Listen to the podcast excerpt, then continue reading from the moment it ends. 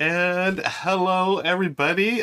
Good afternoon, good evening, good morning, wherever you may be. My name is Ruel Gaviola, joined by the amazing Chris George. Welcome to the R and R and R show. Chris, how the heck are you, my friend? Oh, well, you said it. I'm amazing. And everybody has to say that about me now. Yes. Ruel said it. There's there's no going back. It's the internet. You know it's true. It's been said. And thank you, Zen, for one, for subscribing. Uh, folks, we are a few minutes late because tech issues. So thank you for your patience. Uh, there are going to be uh, tech issues probably in the first uh, 20 minutes here as I try to get things going on. Uh, but thanks to Chris for being the professional that he is. And, you know, you know, I just realized, Chris, the beard, the mustache, oh my gosh. It's it's getting bigger. Yeah. It's getting bigger every time we meet. Well, we haven't uh, we haven't hung out a bit. Yeah. It's been a couple of weeks and oh my gosh, and you just froze on me. Wow, this is great. This is just par for the course, folks. Uh, Chris um, uh, froze on me. I, I was having problems all morning trying to log in, and we're going to get Chris back in just a moment. But how the heck is everyone? Um, it's been a couple of weeks since we've done the show. I have been on the road a lot. I went on the road for about 12 days. Hey, there's our friend Chris coming I'm right back. back. Look that at that. was that was that was wild. Yeah. I was too I was so overwhelmed that Didgeridoo said that I was also amazing, so that I uh I had to I had to take a break. I Yeah. had to go completely black to hide my tears of joy. That's uh Totally understandable. That's Thank you, Didgeridoo. and Jen Cam, hello. Thank you. Uh, good to see everyone. And uh, yeah, so Chris, it's been a couple of weeks since we've hung It out. has. How are things going with the show and uh, uh, all all the goodness that you're up to? Yeah, pretty good. I think. Uh, oh, Flashburn! Thank you for subscribing. Thirteen months. Thank you, Flashburn. Flashburn. You're killing it. Yes. We- We're getting so many re- resubs right now. It's because we haven't been on in such a while because there was Gen Con and all that sort of stuff. Yeah, it's been pretty good for me. Um, Yeah. Just been now finally getting into running both shows that I'm doing here in Halifax, and my days are getting free. And I Mm. finally have been able to carve out time to play some more games Nice. and it's been so lovely. Um, Amazing. yeah, it's it's been great. It's been great. I got distracted by my mustache there again. I said, "Is it curly enough? It is is- it curly enough for it the is people?" Quite I was thinking about how much it has, uh, how Yeah. much it has grown. As if you weren't handsome enough before, Chris. Now you're taken to the next level. See, man. this is the reason why I come on these streams because I, I I require. I told Ruel I was screaming at him like Christian Bale on at somebody on set. Um, I was screaming at him before. I'm like, if you don't t- compliment me the whole time, this is my last run run through ever. This is my last R and R and R show. You can remove the R. My lawyers will be in touch. Um, yeah, but uh, I want the Christian Bale Batman voice when you say that. It's like, no, I want, you know. oh my god, Dr. Prof, one, two, three. Thanks for subscribing. Drop the R. nine months. Oh, where are you? Oh, friends, and I've got the pugs barking in the background. Uh, folks, it's gonna be a good show. I'm looking forward to this. It's been a while since we've uh, streamed together. Yeah. Things have been going on. Uh, the shows. Um, I'm assuming the shows are going well, Chris. I mean, Yeah. uh, okay, good, Yeah, they're going pretty well. nice. Hey, we just did a, a rate. Is this uh no? What was this? Uh, hype train. Thank you. We got a hype train. We got we got a gifted sub, Wow, all kinds of good stuff. Kim Manuelon. If I'm I'm getting that right. Yes, thank you, friends. Thank you for thank you for gifting the sub. Everybody's got got pants on now. yeah. No one's no one's holding out. Well, Those maybe not all of us have pants. We'll see about that. um, That's the after after stream. If you if you uh, subscribe for 24 months, then you get access to there that. you go, friends. um, also, folks, we've got a great show coming up. Um, what we're doing right now is the pre-show. What you're watching is we are here on Twitch, and we record our YouTube show uh, for uh, the Rahdo Runs Through channel. And this week, we're doing our top 12 two-player games, and this is going to be a fun list.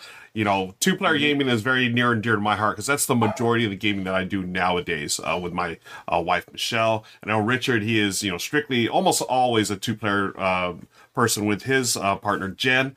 Uh, Chris, now you've got your acting peers uh, right now roped into gaming with you right now, correct? I do. I I do, yeah. I got a whole sl- slew of them. In Nice. fact, I need games that support more because they all want to participate, and I need to. Oh. I just need to. It's it's a great problem to have that Yeah. people want to play games, Nice. which is which is great. So we had a full complement of people That's uh, the other day. I was like, it's capped at four. I'm sorry, we're playing a four player game, but if anybody else wants to show up, I'll just get you set up with another table, and and they can. I'll teach you games and whatever. Wow, that's Um, really cool. The, I mean, having a yeah. second table, that's always a good thing. Um, Yeah, yeah. So any so any big hits so good. far with your group uh, um, of friends playing out there? Um, yeah, we've we've only kind of dipped our toes into it, but it was what was really great is there's some like really new gamers who are just excited that I'm in in the board gaming space, right? And I'm always talking about it. And so like two of the people hadn't really played modern board games whatsoever. And so we played. We had a big we had a big game day of playing uh, before before we had to go to the show. We played um, City of the Great Machine, which is Oh. uh, right behind me, right here. Which I still need to play a little bit more of uh, in order to get a fully fledged opinion on it. But Mhm. it's real good. It's a one versus all. It was really fun. The first that first play was really really fun. Uh, I played the one versus the all, and they they all really enjoyed themselves because they were. Tr- it's about sort of hidden movement, so they're communicating with each other, and I'm just listening, trying to in, in- trying to figure out where they're going. ah, And so they have to like try to be speaking in code, and you can't whisper. You just have to be like, "Hey, no, I'm going." You, but they can show each other cards. So like, I'm gonna go here. Do you think we should go here or and do this action, or what do you think? And so it's like really fun. And then we played Endless Winter as well. Oh, and, cool. Um, yeah, and the and the people who are new to gaming, I realized I kind of threw them in off the deep end because it's got deck building, it's Yeah. got worker placement. I, it says it's worker placement. I think it's more action selection yeah, but um, it, it's got uh, area control, it's got set collection, it's got so many like aspects to it that that you forget as like when you're deeply entrenched in the hobby. You're like, oh yeah, I know all these things. And then when I was explaining it, I was like, oh yeah, you don't know any of these things.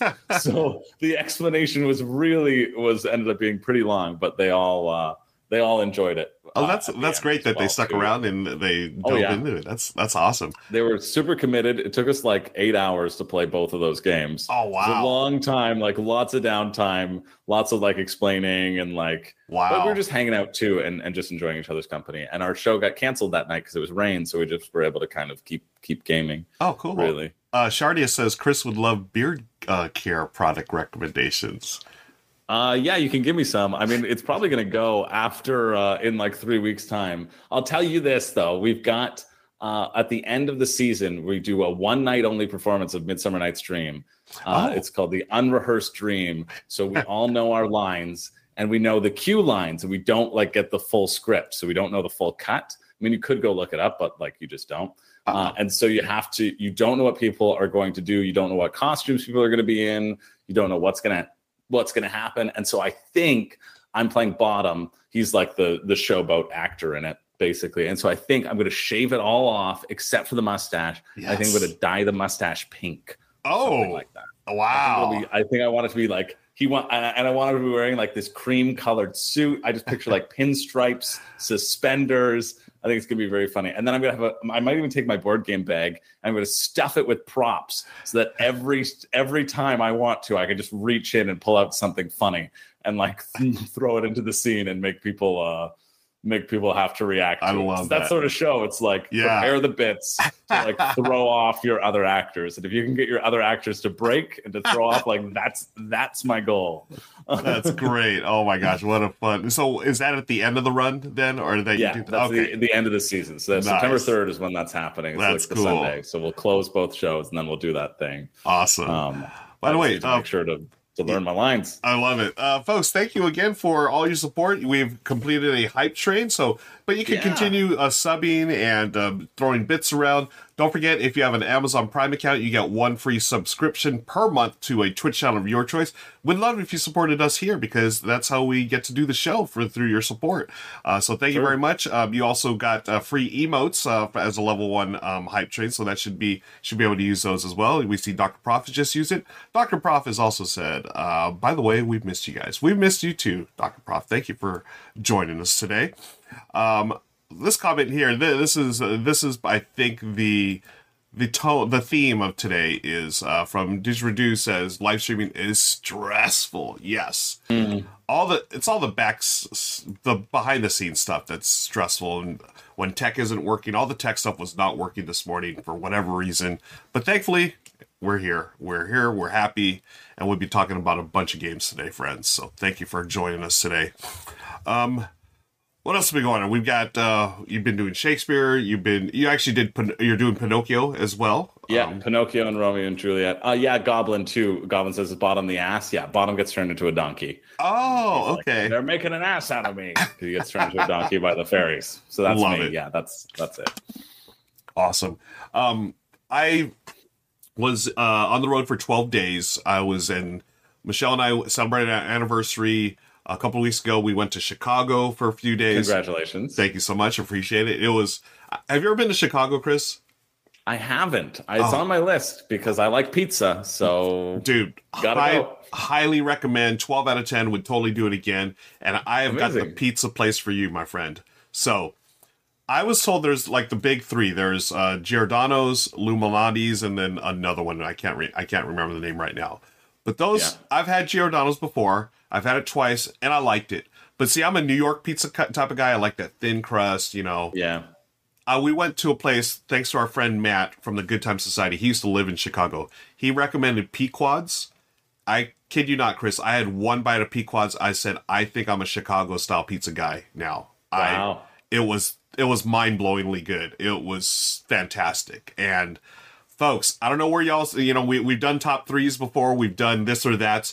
I think now my choice, if it's New York or Chicago style pizza, I think I'm a Chicago style pizza guy now. wow, Because- you have been converted. I have. I never thought like all my life I've loved New York style pizza, but that one pizza place, Pequod's, I I'm pretty sure changed. I want to go back one more time, but just to ensure. But my gosh, it was it was so so good. And um, Chicago is a great eating town. Michelle and I we just ate for like four days straight. It was fantastic. Sounds that sounds like the only thing I want to do Yeah. on, a, on a trip. It- it Does was- Chicago have any like board game conventions? Uh, you know what? They just had um the what is it got ShyCon. So you know Button Shy Games, Chris, those little Hmm. Yeah, yeah. They have their own convention. It's called ShyCon. And it was just this past weekend, and I'm so bummed I missed it because it was literally just a day full of those little games. That's all they, they do. They host it. That's so funny. yeah. Everybody sits in a corner by themselves and just plays, I and then you trade your games. wallet with somebody else. yeah, so I had friends that went and that you know they have like exclusive like little games that come out during the con. They have you know big sales. I really want to go next year. Apparently, it changes locations. So last year it was Nashville. This year was Chicago, and I think next year is going to be Denver, Colorado, or something like that. I'm not sure, but man, I'm still thinking about Chicago, Chris. Uh, Michelle and I we Wow. did the like little boat tour. So you get on a Yeah. boat, go down the river, and it's an architecture tour. So to learn all about the buildings, I'm, I'm a I'm a tourist nerd. Like I love doing all those touristy Yeah. things, and this was fantastic. Um, it was so nice, and and then to top it off, so Michelle had to go back to work on uh, Tuesday, so she flew back home on Monday to California, whereas I was going to Gen Con on Tuesday. So I stayed an extra night in Chicago to go see a Chicago Cubs baseball game, and oh man, I'm such a baseball nerd, and I love you know the history of Wrigley Field, and just to go there was such a treat. It, it was amazing, and uh, I had hot dogs and. Did I have a beer? I don't know if I had a beer. I don't really drink much beer anymore, but it, it was a fun time, and yeah, highly, highly recommend. You you need to, uh, Cool. you need to visit Chicago sometimes, Chris. yeah, it's on the list. Like it's close enough to Toronto too. Like it's very Yeah. drivable. Probably be like eight hours or something. Yeah, it's a short flight, you know, a couple hour flight if you need Yeah. to. But oh my gosh, um, yeah. Uh, Soli was talking about Italian beef. Um, we were talking. I think we were talking about this before, Chris. Have you watched that show, The Bear, on Hulu? Uh, we have talked about that. I haven't yet seen it. Okay. you were, you were saying that was that you enjoyed it. yeah, it really, there was a fantastic show, and I actually went to the restaurant it's based on in Chicago. Oh, cool. Yeah, it's called Mr. Beef, and I don't know if they filmed on location or they built a set, but when I walked in, it's exactly like the show. Which Really? s- Cool. Yeah, I have a feeling they shot on uh, on site, but.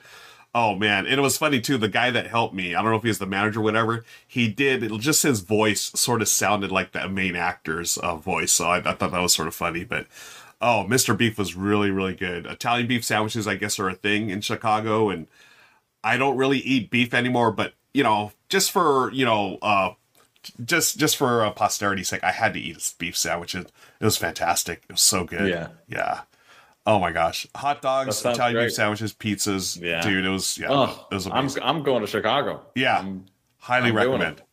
I know because this this upcoming year, I'm trying to really, I'm trying to find a whole bunch of local conventions that like I can drive to within that sort of like eight to nine hour Yeah. range, Mhm. right? And just like go and and do dual purpose of like attending conventions and like just playing games, and then also I I know like World Series of Board Gaming wants to do more like regional qualifiers, and so I'm trying to like search all around. I'm like, okay, if I could do one here, I could do one here, right? And like make those make it make it kind of like a purposeful trip and and then also like get to have fun at board game conventions and just Ah. dual, the dual tasks that's my uh Nice. that's my ultimate plan so i was i i but i didn't think there was anything in chicago yeah. and now i wish there was now i'm going to start one yes, please. i'm not going to start a room and board convention in toronto i'm going to start it in chicago based off of your recommendations so that i can have one slice of chicago pizza yes. that's my goal I that, that's a fantastic goal. And speaking of the World Series of Board Game, we've got about a month left, right? It's uh, that's true yeah Oh my gosh. I was doing some training, folks, on my channel, and the Yeah. training had to stop because I was out in Chicago eating pizza and uh, doing non, you know, other stuff. But I will be back on the horse tomorrow, or no, Wednesday. This Wednesday, Wednesday, I will yeah. be. I'm playing Castles of Burgundy this Wednesday, folks. So come on over to my Twitch channel and um, World Series Wednesday. World Series Wednesday. on Ruel's channel. Yes, thank you, Chris. Um, Chris, what else uh, besides? I mean, you know, the shows are going well. Are you enjoying the culinary um, uh, landscape out there in Nova Scotia? And Yeah, if- there's what is the culinary of- landscape of, Nova, Nova Scotia? Now that I say it, You know what? That's that's a good question. I mean, it's seafood. It's seafood, okay, and the, it's also donair. They love their donair out here in Halifax. Yeah, you get a nice donair with donair sauce, or you get a pizza like a donair pizza, and you get that with Wow. donair sauce, or garlic fingers with donair sauce. They just love donair sauce. interesting. So that's that's the main sort of thing that you'll get in Halifax: seafood and donair. Those are the two. oh, wow. uh, I, I would never have uh, get well the seafood I would have guessed, but donair. Wow, Yeah. interesting. Yeah, yeah, yeah. Yeah, that's uh it's a real thing. Um but uh I've been having none of that and just pizza Just pizza. because because things close. It's, it's Yeah. like it's a small things it's a smaller town. I get home after after like a show and I don't want to eat too much before the show. So I get home after a show and then I right. the only thing that's nearby me that's open is either a Pizza Hut or a Domino Oh or McDonald's. gosh. Even the Wendy's closes at 10 p.m. Oh my gosh. home at like 9:41 generally sometimes. Wow. So I'm like, do I make it? Do I hit the do I pull the trigger? yeah. So I really just I have not been taking advantage whatsoever about of of where I am. Really, I've just been you know w- really just working. Mm-hmm. Yeah. just with my nose to the grindstone, trying to trying to make sure everything stays in time management mode. right. But I'm excited. I got three more weeks here that I'm gonna I'm gonna take full advantage of being here, and we got Nice. some we got some great places that we want to try, oh, good. and just I need to eat more seafood. I need to eat, eat some more clams. Yeah. Oh my gosh, I love clams. I love seafood. Um. So. Yeah. when the show wraps, are you? Do you have time? To, or are you? Do you just go immediately home, or do you have a day or two to sort of hang out and see the sights? Yeah, we're gonna spend a day at, at my girlfriend, um, her folks. They live Oh. out here as well, so so we're gonna spend Cool. a day at their place, and then we're gonna get back to Toronto because then I'll have two weeks of prep before going to Vegas. Nice. So that'll be the that's that's the thing. Yeah, And I'll have two weeks. I will see you in Vegas, uh, next month, yeah. Vegas. I know we're gonna eat tacos, right? We're we're definitely going to tacos We on. Gordo. Okay. We have to. I have to. Uh, I don't know what this is. I but we have to. It's Yeah. it's a it's a non-negotiable. We got it. Agreed. Tacos El Gordo is is the best thing that's ever happened to me. now, although, did you? although maybe this Chicago pizza might Oh, also. Uh, it's might also it's help. right up there. Uh, did we? Um, uh, when I saw you in Vegas la- uh, back in March, did we eat the barbecue together? Um, up and smoke barbecue, or rolling Uh, smoke barbecue? no, no, No. I don't think so. I think we just did tacos. Yeah. Okay. So Yeah, I know I you're going to be was- busy at the World Series, so maybe I can run out and get us some of that barbecue. It's really good. yeah, Awesome. as long as you're a. Barbecue eat fan. it. Yeah. Oh, I'm an everything fan. I'm a good food fan. You know what I mean? Same, same. Um, Jen Cam plays board games. Thanks for joining us. Uh, she says just got stuff moves just got stuff moved to the garage to make space for the new Kallax and Kallax. Nice, the shelves. Nice. Need to get the Gen Con Haul off of the treadmill. Yes. Um, my Gen Con Haul, uh, friends, is I don't know if you all can see stacks. Of, I've got stacks and stacks of games everywhere. Stacks and stacks. Yeah. How many it- games did you end up coming home with, Ruel, from Gen Con? You know, I, I posted a video yesterday or this morning. I I counted up; it was thirty-seven. I was actually incorrect. It's thirty-eight games that I brought home uh, this time. So, I think the most a I good brought. haul. Yeah, it's it, it's a good haul. I think the most I've done before is like fifty something. So this time I sort of like scaled back a little bit, and thankfully now. Chris, I've gotten to the point where I'm able to talk to publishers and say, "Hey, instead of picking up the games at the convention, you know, use those to, you know, sell those to your customers. Just mail me one either before or after the convention. It's just it's Yeah. easier, saves me time, saves them time, and saves me space in my luggage because I had to bring in three bags this time, and each one, you know, you have a 50 pound limit. I would the most, Yeah. the closest I got was like 47.5. So I, I barely had room to spare this time. It was, it was Wow. pretty intense. Yeah. but good times. Um, Andrew was asking, are you going to go to the Oyster Bar when you're in Vegas? Did you go to the Oyster Bar never last time, Chris? No, I've never heard of this oyster bar. I wish Oh. somebody had mentioned it to me. Yeah, it's fantastic. I'm going to go. I'm going to eat like three meals there and uh, send pictures to our friend Andrew. Um, Nice. he, he will appreciate that. um, what else? Everyone's uh, in chat. Thank you again, friends. Um, Sully says that they, or Shardis says that they had taken the tour. Oh, okay, the tour, the boat tour, Oh, awesome. Chicago. Yeah. yeah, very cool. And Sully was asking, when is the WSOBG, the World Series of Oh yeah.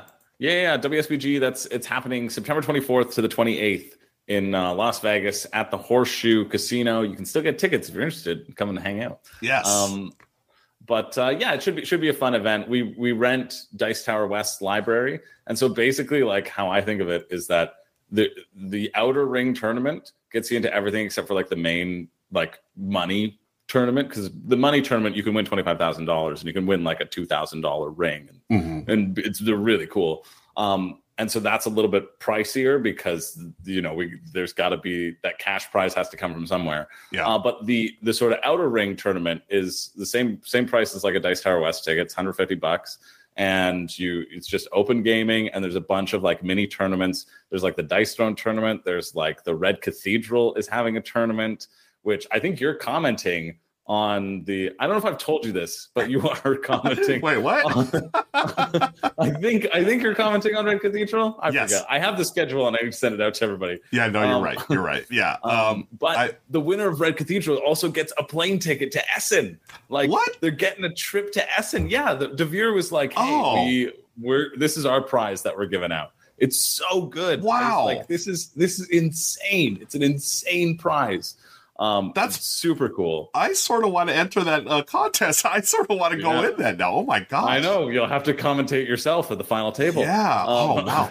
What a prize! Yeah. That is fantastic. Yeah, it's such a prize. Like amazing. So Yeah. like even in that outer ring ticket, it's such value. Or you can just like bump yourself up and do one one entry into the main tournament, see how far you get, right? Mm, yeah. Which is um, depending upon the, the the game that you pick in, you'll have you know three games or four games that you four rounds of the same game that you have to win. And if you do, then you win that like Super Bowl style ring, which is so Yes, cool. So neat. Um, but yeah, so 24th to 28th, I think ticket sales close like beginning of September, basically, because they need to close at some point in order for like the tournament to get finalized. Because I don't think we're selling tickets at the door or anything like that. oh, Uh, okay. Because you gotta you gotta create the tournament structure and feel figure out okay, this is how many rounds it's gonna have, and then you don't want to have to be switching that sort of stuff up on the fly because then then things can uh, things can get can can happen. Right, right, of course.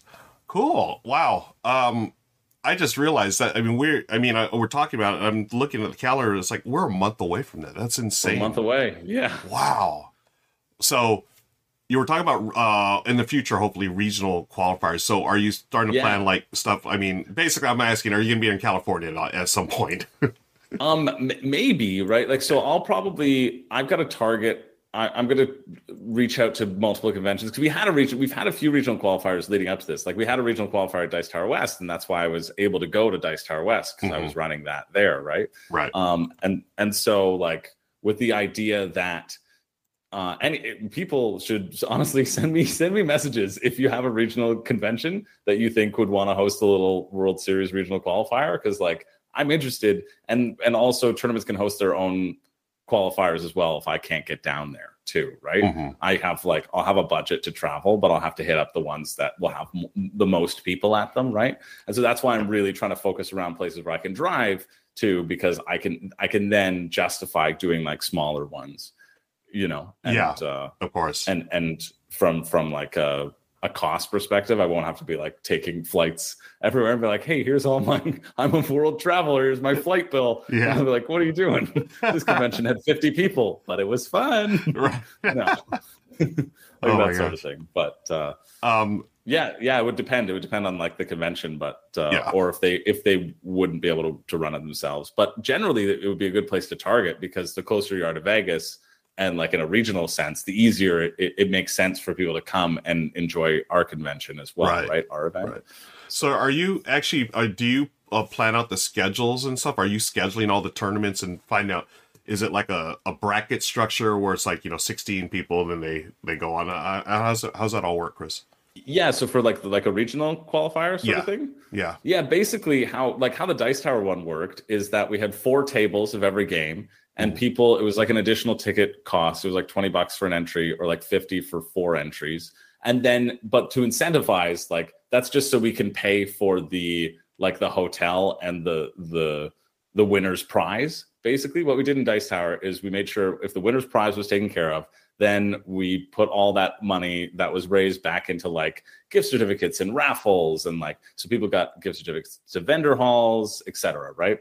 It just goes back into the convention back into the, like the participants. Okay. uh, and then in addition whatever you spend you get that money off of your world series ticket as well. So like that way it's zero risk if you were planning on going to the world series anyway you can try to win your way there. And if you don't win well that's okay. You already put $50 towards your ticket and ah. then like you know what i mean so like yep. nice. in, in that sense it, it kind of kind of fuels that that cycle of you can try your luck, you can practice, you can get a sense of if you'd enjoy the structure, um, and then and then move move forward in that regard. And so so we had four tables of each, mm-hmm. and then we had the winner of each, or maximum four tables, right? It depended on like I, I changed some stuff up on the fly. For brass, for example, we uh-huh. only had five people enter the Dice Tower West like a section of brass. They only wanted to play. So I was like, ah, one person jumped in last minute because we were just going to have a table of four and that was just going to be the final table, whatever. Um, but it, it's structured exactly the same as World Series, in which there's like a mini tournament for each game, and then the winners go on to the semifinals. And then in the semifinal, you get a random game out of the 16 that you haven't won, and you have to win that to get into the finals. And the finals, you also play a random game out of the 16 that nobody's won, so all the semifinals are out, and you get a blind veto. So you can be like, listen, I really don't feel comfortable about Gaia Project. Yeah. I'm vetoing Gaia Project. Got I it. think the vetoes were Gaia Project, um, two Great Western Trails, and oh. Splendor in, okay. in the uh, in in our final. And so our final game at Dice Tower West was Terraforming Mars. And so then ah. the winner who won that won a full like stay and play package, so full hotel and entry into all the competition. Mm-hmm. Um, and then everybody else who won got like uh, who won a semifinal got basically their money back in gift certificates to the vendor hall.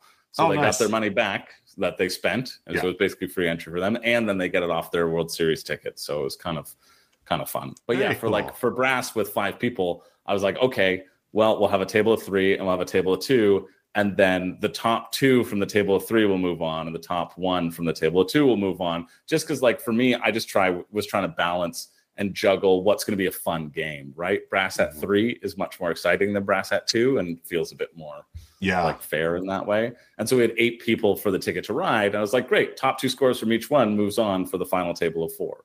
Right. So I did, yep. did that sort of juggling if not enough people had signed up. But we had like 16 Ark Nova players, and then oh, so wow. that was easy. Then the, the winner of each one of those moved into a table of four for the Ark Novas, and then the one winner moved on into the semifinals. Nice. So yeah, awesome.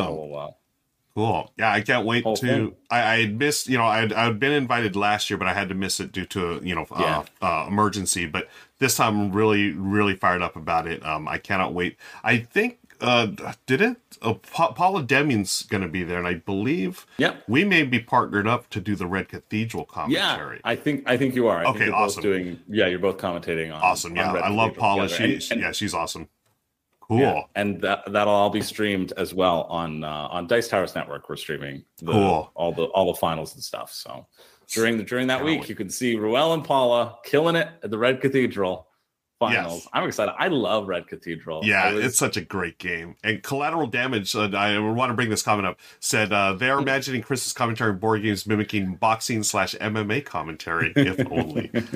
that would be if funny. only. Yeah. I, I I like doing. I did some of the post commentary last year, and that was fun. I, Oh. won't, I won't be doing any of the commentary this year because I'm going to be behind the camera, managing all like the streaming aspect and doing the organizational stuff and yeah. doing a bunch of like behind the scenes work. But we got we got better people than me to commentate, obviously, because we got Ruel in front of the camera. Thank you. I was it. I was gonna say I think it'd be fun if you and I could do something like that. I mean, maybe maybe next year or another event. I think it'd be great to do commentary with you, Chris. Like, Yeah, you know, we could do some post like we're because we'll we'll Yeah. have a bunch that we'll need to do post commentary on. That would be fun. That, yeah, yeah, definitely. Let's let's uh, keep that in mind. I, I think it'd be a blast. Um, I had to br- bring up this comment here. Roshko uh, says, uh, "Yes, we all agree with this." Roshko, wow, Chris, that mustache is fabulous. Thank you. Uh, Yes. I I grew it myself. Um, Oh, I Yeah, forgot no, to ask. I'm- Are you are you putting like the beard or the mustache waxers or anything in that or? honestly, I have some wax for the show, but like I just I'm a fidgety sort of person, Okay, and so like I'm just constantly just fidgeting with it, and I think Okay. I've just yanked it into place.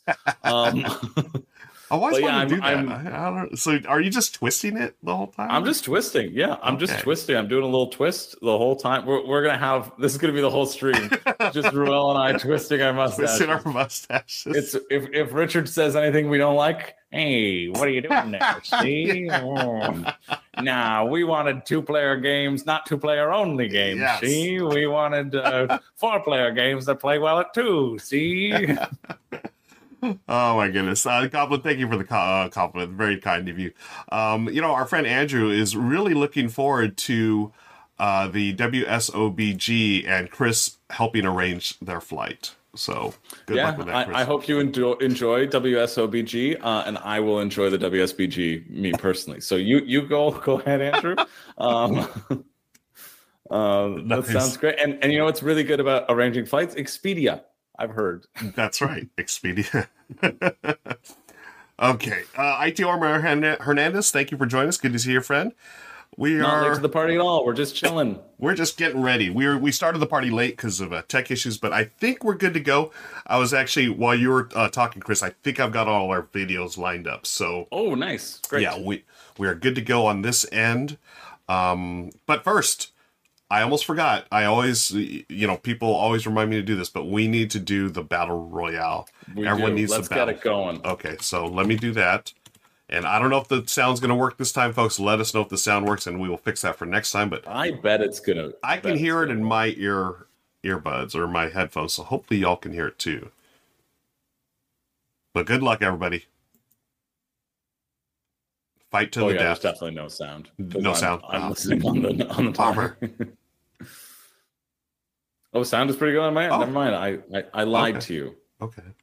Oh, no. Goblin says no. Goblin sound. says no You know sound. what? You you got to be exclusive. It- it- you know, you got to have the exclusive. Uh, if there's a cheat code for sound, it didn't. Did people not put that in?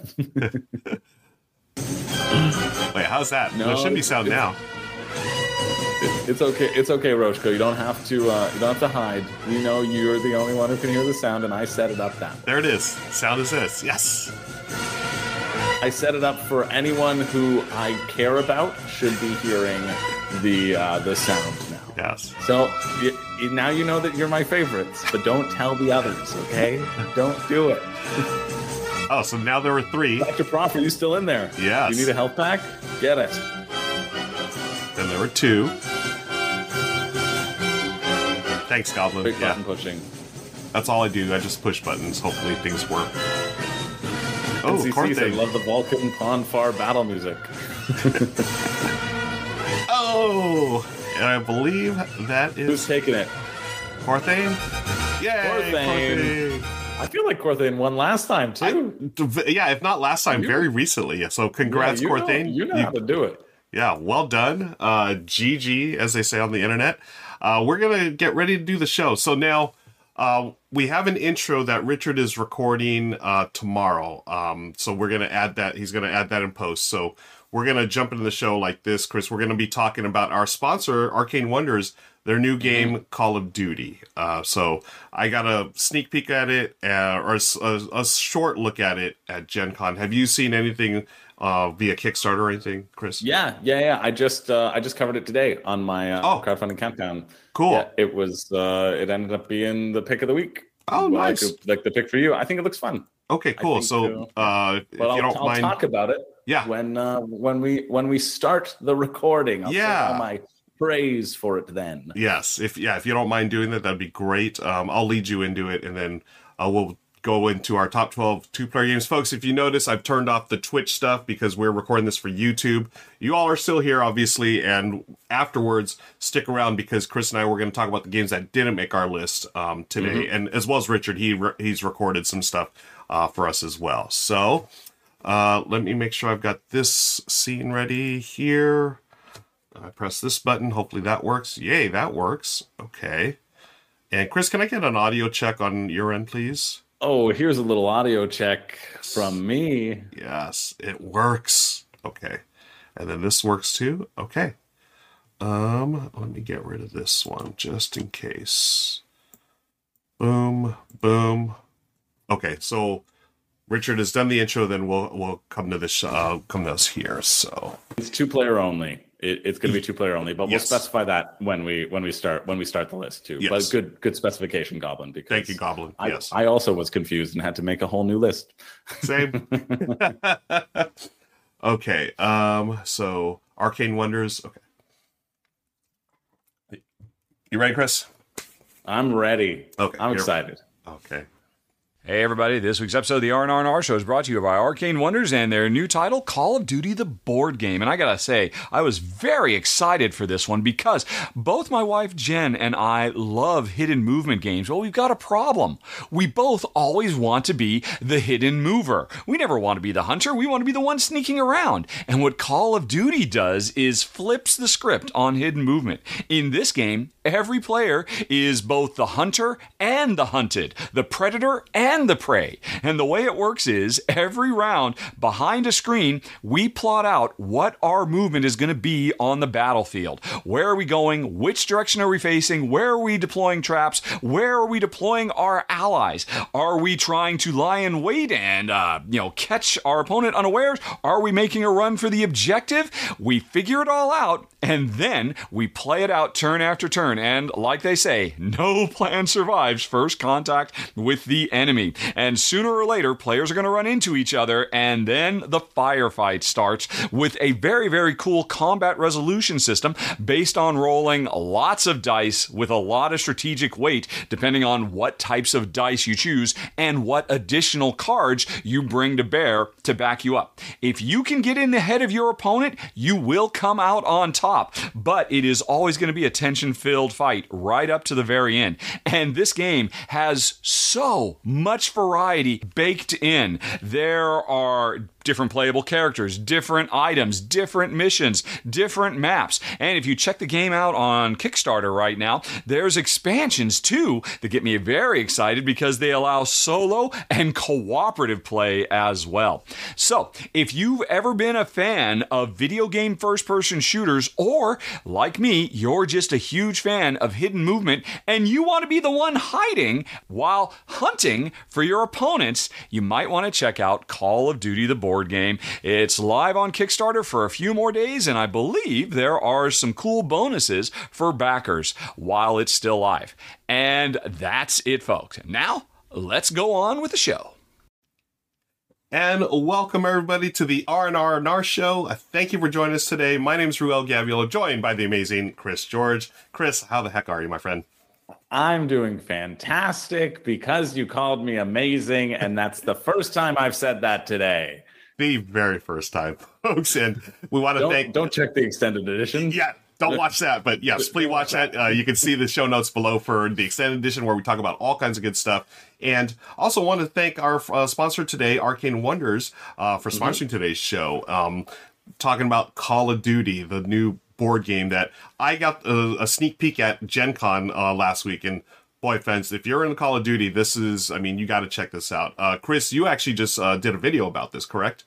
Yeah, yeah. So I cover everything that's leaving Kickstarter. And so as of the time of this recording, we're recording this on a Monday. It's got about a week and a day left uh, for it on Kickstarter. And so I, I covered it on my own channel, Room and Board. Um, and uh, yeah, I thought it looked I thought it looked really good. I was very happy because I had heard rumblings that they weren't going to get the rule book out or they were, weren't going to have it out in time. And then they did have it in an update. And I like to read through all the rule books so that I can actually look at a game and look at the ins and outs and i and i was very thankful that they did because i think it looks i think it looks looks kind of fun looks Yeah. pretty solid there's there's I, I you take four actions of sort of hidden movement planning mm-hmm. and then you go through those actions and if you happen to have spotted the other person in your sights you then get to chuck a whole bunch of dice Yeah. depending on if you want to go crazy attacking or if you want to be like have some agility or if you want to have more aiming. You mm-hmm. really are pinpoint aiming and that will deal more damage. And so like even just looking at it feel, feels like a really like faithful representation of of the base game for Yeah. sure Yeah. Now, I'm not a Call of Duty fan. I haven't really played much Call of Duty in the past, but I am a fan of, you know, these, you 1v1 skirmish games. And if I can roll dice and go pew, pew, pew, I mean, you, you got me right there. So really looking forward to that. I think that's what it is. You're gonna roll dice. You're gonna go pew pew pew. I think that's it. you know, know- what? I forget forget my descriptor. I think we have it. We have it here. Yeah. Arcane Wonders. If you want to take that as a clip and just put it as your marketing material, roll dice, go pew pew pew. I think you're, I think you're gonna you got my permission. Sales. yeah, so folks, be sure to check that out. Uh, check the show notes uh, below for links. And, you know, speaking of two player games, that's what today's show is all about, Chris. We've got our top 12 two player Mm-hmm. games. And um, these are two player only games, correct? Uh, is that, you know, Correct. we talked about this in the pre show, but we're talking about two player specific games. And, you know, what, why don't we just jump right into it, Chris? You've got one for us at number 12.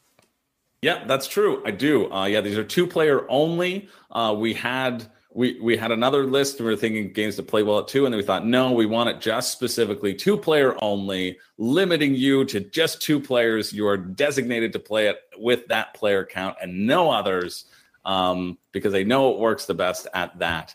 And uh, and so my number twelve is a game that I had to include because it's one of my girlfriend's favorite games.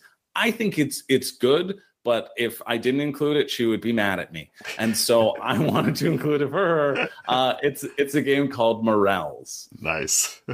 and uh, and and I don't see people talking about this that much too. So I also like talking about things that uh, that people don't talk. It's basically a game about collecting mushrooms, kind of set collection game uh, where you can see that there's a a row laid out.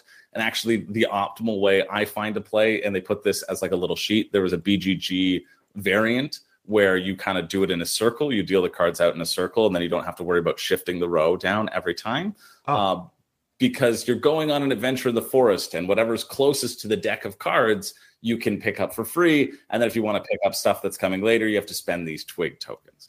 And basically, how the game plays is you're going to be collecting frying pans and then sets of mushrooms in your hand, and then choosing when to cook those mushrooms, either for points or for more twigs. So, more uh, ability to get better mushrooms down the line. And some mushrooms are better for cooking for those twigs, some mushrooms are better for the points value. The morels, as the name is named, there's only three cards of that in the deck, and you need to have at least two to cook uh, and they give you like six points per mushroom, and that's a huge amount of points.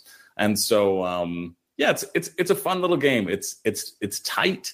Uh, I like that you can see eight cards, and so you're always looking in advance. Okay, what happens if I take this card? Because whatever cards you take, whatever cards you don't take, they end up in like a decay pile. And then there's the ability to just take all the cards from the decay pile, but you you have a limited hand, and it's really hard to swap cards out of your hand. And so it's like, okay, do I take all of this stuff? How am I going to be able to manipulate my hand with the with the restrictions that are in play? It's just it, it's a, it's a solid game. The more that I'm talking about it now, it gets me excited to play it again. Yeah. Uh, I think I think because my girlfriend likes it, therefore we played it a ton, and so I think whenever I play a game like so much, I I get a little like okay, I don't want to play this for a while anymore. But but even just talking about it makes me makes me kind of excited. And I think it's I think it's a fun game and definitely worth checking out. Good price. Um, yeah, Nice. Yeah, it, it's a game that I've heard of throughout the years, and it just it's been gone like in and out of print over the years, hasn't it? Because I can never get a Yeah. copy for some reason, but I know that this is the type of game that Michelle and I would love. Um, you know, yeah. I and- think you would. I I think you Yeah. would, knowing Yeah. what I know about your tastes. Yeah, it, it seems like my type of uh, t- type of jam. It's you know nothing. Well, it's something that you'll get to the table easily, you know, and something you can play uh, repeatedly. So plays in like half an hour Yep. right like it's it's really quick what you're going through and and there's there's a surprising amount of like back and forth oh why did you do that? sort of thing Yeah, that's definitely which, my which i like. Nice, great call. Yeah. Okay, yeah, yeah. let's So let's move on to our number 11 good choice for number 12 chris. Uh 11 i've got that here in our combined list. Uh this is a game that you know it, it's interesting. This game goes in and out of my top 10 uh every you know over the years. I don't know. Sometimes i'm really into it. Sometimes i'm not. It's one of those things I, my lists are very however whatever mood i'm in uh chris you know Yeah. so sometimes this will be like top of the list sometimes it'll fall out but recently i got to play this again at gen con and i forgot how smart and how solid this game is. It's our number 11 two player only game. It is onitama. Um, this is a game that is basically chess for non-chess players and here michelle and i we played this on our channel years ago when we first started live stream on facebook live actually and um, we are playing the game here where it's basically uh, you have two sides. You have your monks and I I believe they're helpers or whatever, and you're just trying to capture the other players like main monk or whatever. Or you can take your monk and go to the other side of the board and you win. So it's very simple, straightforward. It's an abstract game, but what it is, the way you move, you don't have to remember all those like chess moves where you know, oh, the knight goes like this, like an L. The queen can go over this. No, you don't have to remember that because they give you cards they have cards that you can play and it'll show you exactly how it moves. Like if the frog goes like in a diagonal or the tiger goes in like a little loop or whatever. And you just play a card, move your piece, and then you discard that card and take one from the middle. So there's a cycle of like I think five cards per game. There's actually a bunch of cards, a couple of dozen, I think, where you just randomly choose at the start of each game. And Oh, then cool. those are the ones you play with. Um, it is so smart and so quick. You get that chess feeling, but in like 15 minutes. Now, if I was playing chess for real against anyone that could play chess, they could beat me in less than 15 minutes. But at least with Onitama, I, I have a shot to win, you know? So, you know, Michelle and I have loved this game. And I got to play this at Gen Con last week with a friend's son. And uh, he's a uh, he's a younger guy, but he's a he's a gamer. And we had a great time. We played it like three or four times in a row. And it reminded me of how smart this game is and how streamlined and sleek it is and how much I enjoy it. Um, I've always enjoyed it. And that's why it's our number 11, Onitama. It's a good pick. It's one that I, I, I still haven't played, but I know again it's one that I would enjoy. Yeah. The reason I haven't picked it up is because I know that my girlfriend Renee wouldn't like it Oh, whatsoever. 'cause She doesn't like that tactical. She doesn't like chess style games. Yeah. She doesn't like that that tactical sort of back and Yeah. forth. But I just think I think the swapping of the cards, like dictating your moves, just feels so slick to me. It is. and uh, yeah. it's one it's one I definitely I I haven't gotten because I know my primary sort of like two player gaming partner won't like it. Yep. So I'm like, okay, I I won't, but I, I know I'll play it eventually, and I know I'm going to enjoy it. yeah. Yeah. You You see it on a lot of. I feel like you see it on a lot of these two player lists too because Yep. it is so solid. Yeah. Right? It's it's Yeah. the it's like one of the few games that really takes chess and distills it down to a, a more Yeah. accessible, you know, uh, chunk where you know people can play it without having to memorize all these opening, you know, Queen's Gambit opening. I, I don't know all that stuff I've heard of, but I don't know what it is. But you don't need to know that uh, to play uh, Onitama. Yeah. But okay, let's see what Richard's got first at number ten. Okay, guys, it is good to have you back, and this list is starting off strong. Those are two excellent choices. Chris, Morels is one of my all time favorite board game moments. Me and Jen playing it on the grass in some random park in France, spending a lazy afternoon. Oh my gosh, that game is so good. Excellent choice. I take back anything I bad that I've ever said about any of your choices. And uh, well, yeah, Onitama.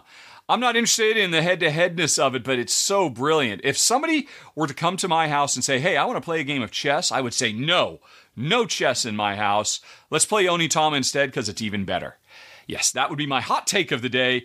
Onitama is superior to chess. Um, and now that I've probably gotten half of the audience to tune out, uh, let's talk about number 10. Although, before I get to my number 10, I should say, folks, this is the third time on my channel that I have listed my favorite uh, two player only games. And my earlier list, which there'll be links for down in the show notes, those all still stand. So basically, I'm talking about really excellent two player experiences that have come out since the last time I did this. So I'm doing doing a little bit more Cult of the New today, but that doesn't mean I don't have some amazing games to talk about, like number 10, Nanga Parbat, which is awesome. This is from designer Steve Finn. We are Sherpas, I think it's in the Himalayas, um, somewhere in the mountains of Nepal, herding different animals. And it's such a brilliant little area control game.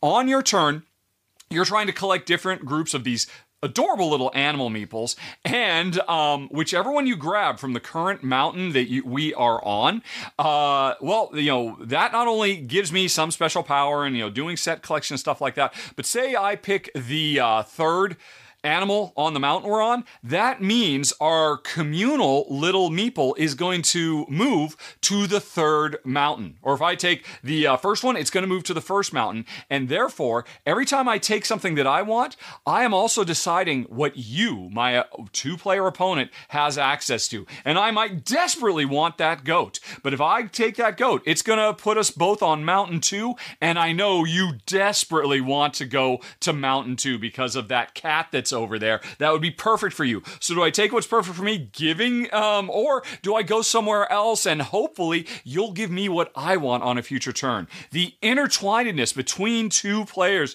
in this um, really smart area majority slash set collection game with all kinds of cool special powers is absolutely phenomenal. And the production is great too because all the animal meeples are just adorable. This is a wonderful, wonderful title. I highly recommend it. Number 10 on the list, Nanga Parbat. Nanga Parbat. Yeah, this one has been climbing up in my ranks uh, recently. And yeah. if, if you know the theme, you, you see what I did there, folks, with the mountain, and everything. I'm climbing, it's climbing up in my ranks. Anyways, uh, I had to point that out. Uh, I I'm really enjoying this one, and like, as Richard said, you know those animal meeples are so so adorable. Um, yeah, Chris, uh, any thoughts on Nanga Parbat? No, I haven't. I haven't played it, but I, I do like Steve Finn's games. I, I yep. really like Biblios and uh, and and that sort of stuff. So yeah. Uh, yeah, it looks cool. Yeah, my, those are my thoughts. Yeah, it's cool. It's cool. There it is, folks. You get the best like commentary. Be... the best commentary on the internet here. You know, it's cool. You know, uh, roll dice, pew pew pew. I mean, what looks cool. um, it feels like there there might be a, lo- a little bit of like kind of take that and screwage in terms of like those those tense moments that Richard Definitely. was talking about, yeah. which is which is surprising to me because I I know that he likes not not being able to like really hurt each other in games. Right. Yeah. But, I don't um, think it's as harsh as it seems like when you're playing it, but um yeah. yeah, it's got a little bit of that. But hey, we've got other two player games to talk about. Chris, it's back to you, my friend.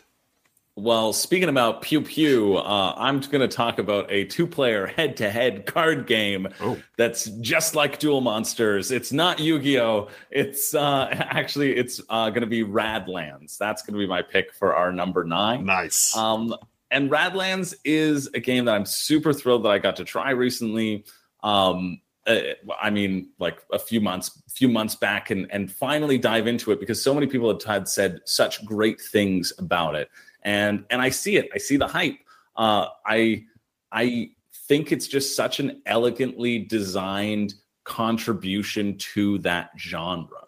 That's how I would how I would describe it. It wow. it it just hits it hits really well. It's a little lane battler. You have three locations that you're trying to protect. All of your locations can do different things, and you're going to be drawing cards from a communal deck of cards, which I like in terms of these two player head to head. I like when it is communal a communal deck mm-hmm. where there's that sense of randomness. There's a sense of equal equal opportunity and equal chance for either player.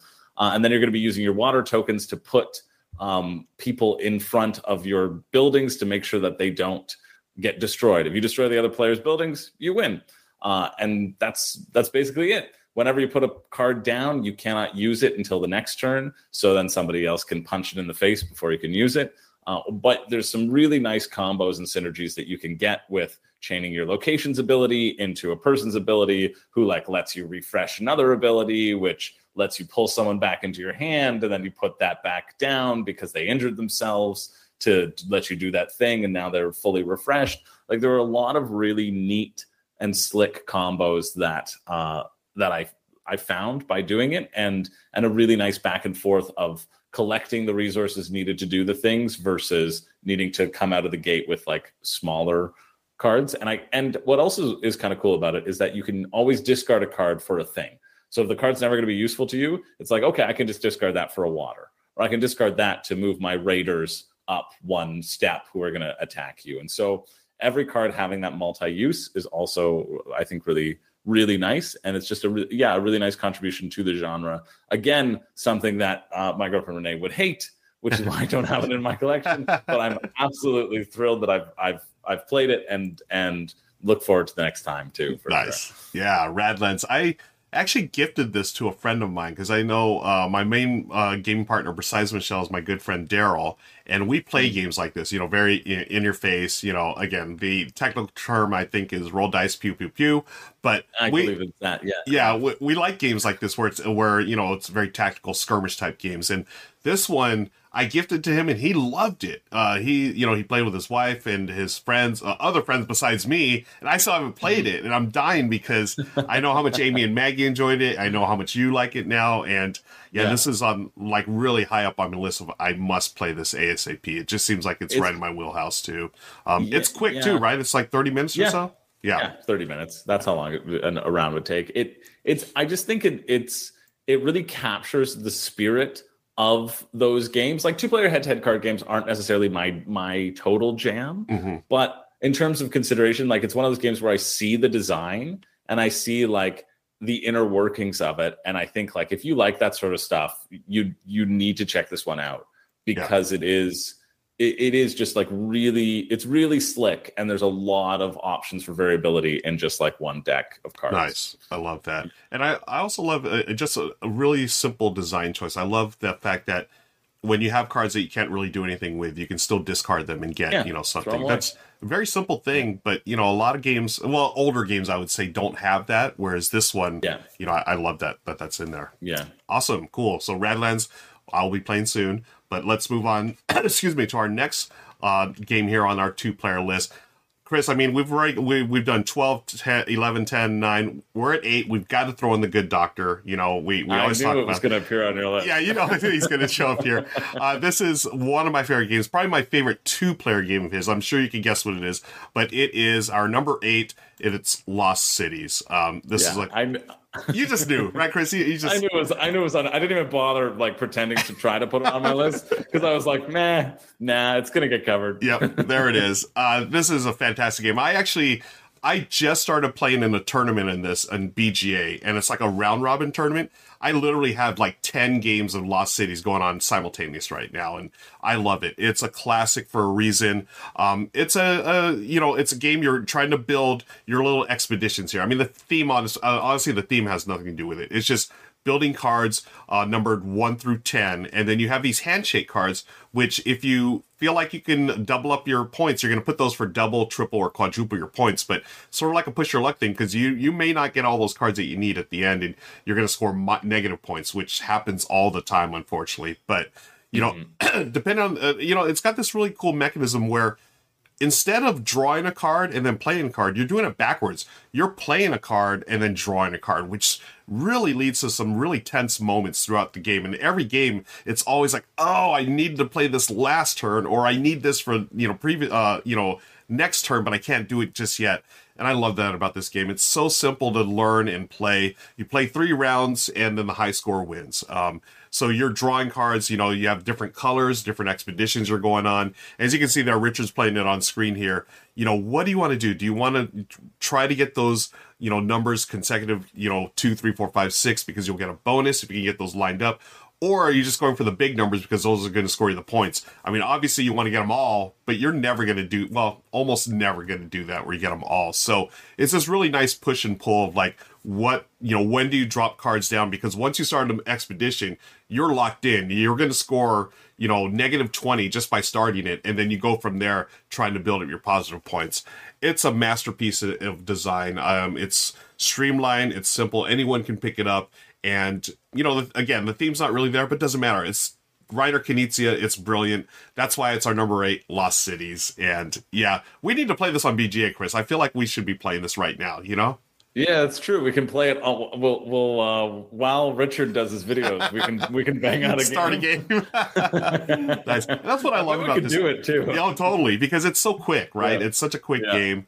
I mean, rounds are maybe like ten minutes each, and then you play three, but you can play fewer or more or whatever. But oh my gosh, yeah. And when's the last time you played this one, Chris? Is it have you played recently or? Um, that's a good question. Would have probably been on BGA. Yeah. because it's just so quick to like. It's so quick to bang out a game. Yeah. right. It's it's just so easy to to and and BGA's got a really nice implementation. Yes, Um, agreed. I know you were playing it on your on your own channel for for Yeah. training purposes, right? Yes, Yeah, training yeah. for the World Series of Board Gaming folks. I, you know, I, I just I love the game, and it's I've I've had multiple copies of it. Um, you know, different. Well, actually, no, they're all the same version. I've just you know had a copy, and I just gift it to someone. It's like, oh, you got to have this game. So I picked up a few times at my local Target, actually. But um, yeah, it's brilliant, folks. But hey, that's our number eight. Let's see what Richard's got in store for us at number seven.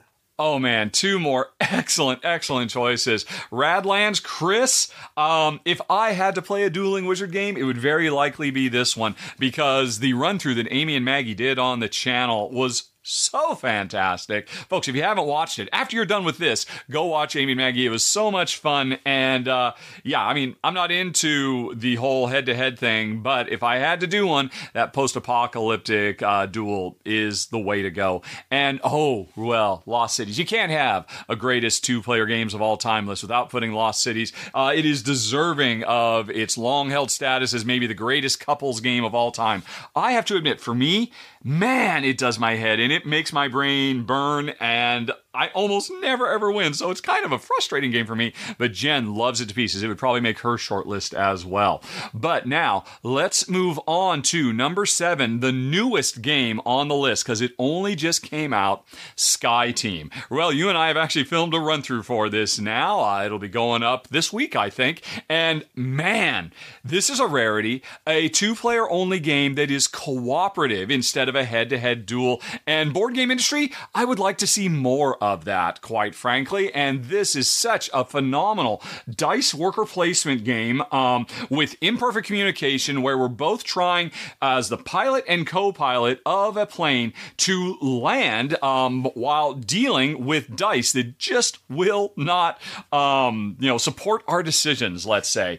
And the tricky thing is, we can strategize all we want about, hey, we really need to be banking left and we really need to keep our speed down so we can stay in a holding pattern. Whatever we have to do for a given round to ensure the plane doesn't go down. Uh, but then once we roll our dice, we have to go silent because each round of this game represents like two seconds of time when there's not time to talk because we're making all these small micro adjustments and just responding to what each other does. And it's incredibly thematic. One of the most thematic makes you feel like you are there cooperative games I've ever played. And it's got a great production value, tons of replayability with um, airports all around the world that have different challenges and whatnot. Um, and, you know, special powers that will mix it up from game to game. This game is phenomenal. I think this is going to be making quite a few best of the year lists uh, when we get to the end of 2023. And, well, I know you love it too. Uh, it's number seven on the list Sky Team.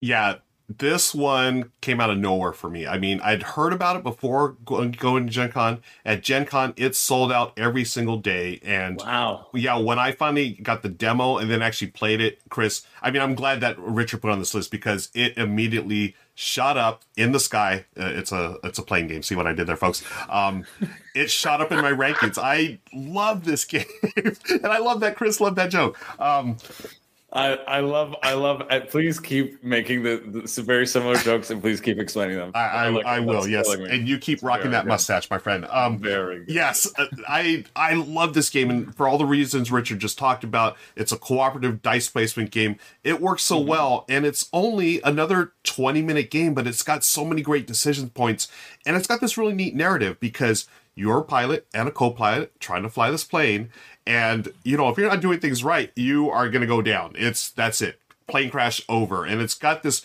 really thrilling ending because you know when the game's going to end. It's seven rounds, and you're trying to line up everything to get to that point. And when you land, it's thrilling. It really, it's you've. It Cool. feels like you've earned it, you know. And I, I love that. And for me personally, it was the hit of Gen Con. It was my Gen Con, uh, like the game at Gen Con. And I think, uh, as Richard Wow. said, a lot of people were going to be talking about it uh, in, in for best of uh, this year. So Amazing. Wow. Yeah, That's so- that's awesome. Yeah. so, I so hadn't good. honestly I hadn't even heard of it until yeah, right now. it's I don't know how it flew. I don't know how it flew under everyone's radars, Chris, but it did for some reason. There's another one for you, my friend. I think I'm going to be exhausted out of it. That's it for these jokes, folks. Let's move on to the next game, Chris. It's all you, my friend.